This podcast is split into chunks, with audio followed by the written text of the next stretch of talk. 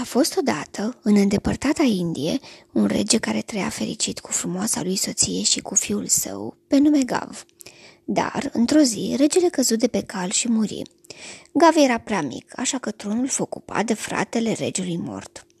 Acesta fusese întotdeauna îndrăgostit în secret de regină și, după un an, o ceru de soție. Din căsătoria lor se născu un copil pe nume Talhand. Dar, din nefericire, soarta fu crudă și cu noul rege, care muri după o boală îndelungată.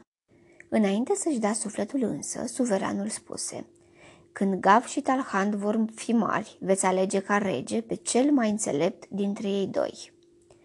Trecură ani și copiii creșteau împreună. Amândoi aveau toate calitățile ca să urce pe tron, de aceea deveniră rivali. Curând apărură susținători ai unuia sau ai altuia, mai întâi din rândul slujitorilor, apoi al curtenilor și, în cele din urmă, al întregului popor. Atunci se adunară miniștrii care hotărâră ca regina să le aleagă pe noul rege, dar nici ea nu reuși să găsească o soluție. Țara era deja dezbinată și în pragul unui război civil. A avut loc o ciocnire. Pe o câmpie întinsă, cele două armate se desfășurară războinic. În prima linie, pedestrașii, apoi stegarii, în spatele lor cavaleria și, la urmă, de rezervă, elefanții cu turnuri de luptă. Și începu măcelul. În prima zi căzură trupele pedestre din cele două tabere. Apoi lupta se relu și se înfruntară stegarii. Nu supraviețui nimeni. Cei doi frați, care, deși rivali, se iubeau, trimiseră la atac cavaleria, dar dădură poruncă soldaților să nu-l omoare pe regele dușman. Dacă acesta s-ar fi aflat în pericol, trebuiau să se strige, Salvează-te, rege!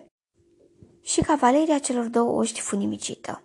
Dar iscusitul Gav, care trimisese elefanții pe câmpul de luptă, atacă trupele inamite în spate și surprinse pe Talhand, care se trezi încercuit.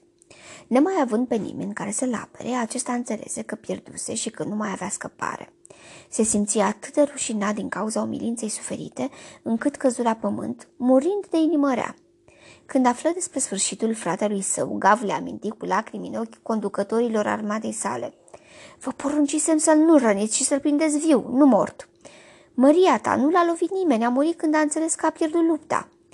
Din turnul cel mai înalt al palatului, regina, care urmărise neliniștită bătălia, văzu în zare elefanții cu turnuri pe care fluturau steagurile lui Gav. Întors la palat, acesta îi se aruncă la picioare. Iartă-mă, mamă, dar soarta crudă a hotărât așa, spuse el. L-ai ucis pe fratele tău, nu te voi putea ierta niciodată, îi răspunse mama în hohote. Nu e adevărat, răspunse Gav. A murit când a văzut că lupta era pierdută. Cum să te cred și să trăiesc în continuare lângă tine?"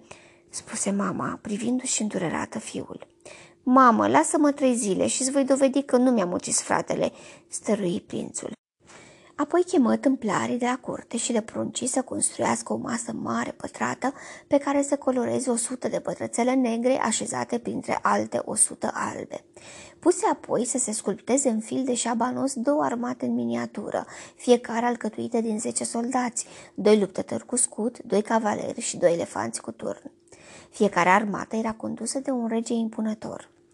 Când totul fu pregătit, Gavă își chemă mama și, mișcând piesă după piesă, îi arătă întreagă bătălie și îi explică.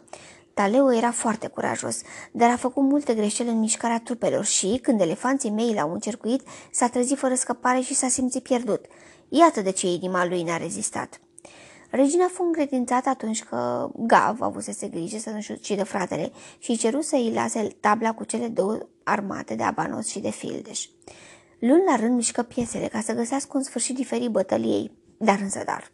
Orice ar fi făcut, în cele din urmă, unul din cei doi regi sfârșea prin moarte.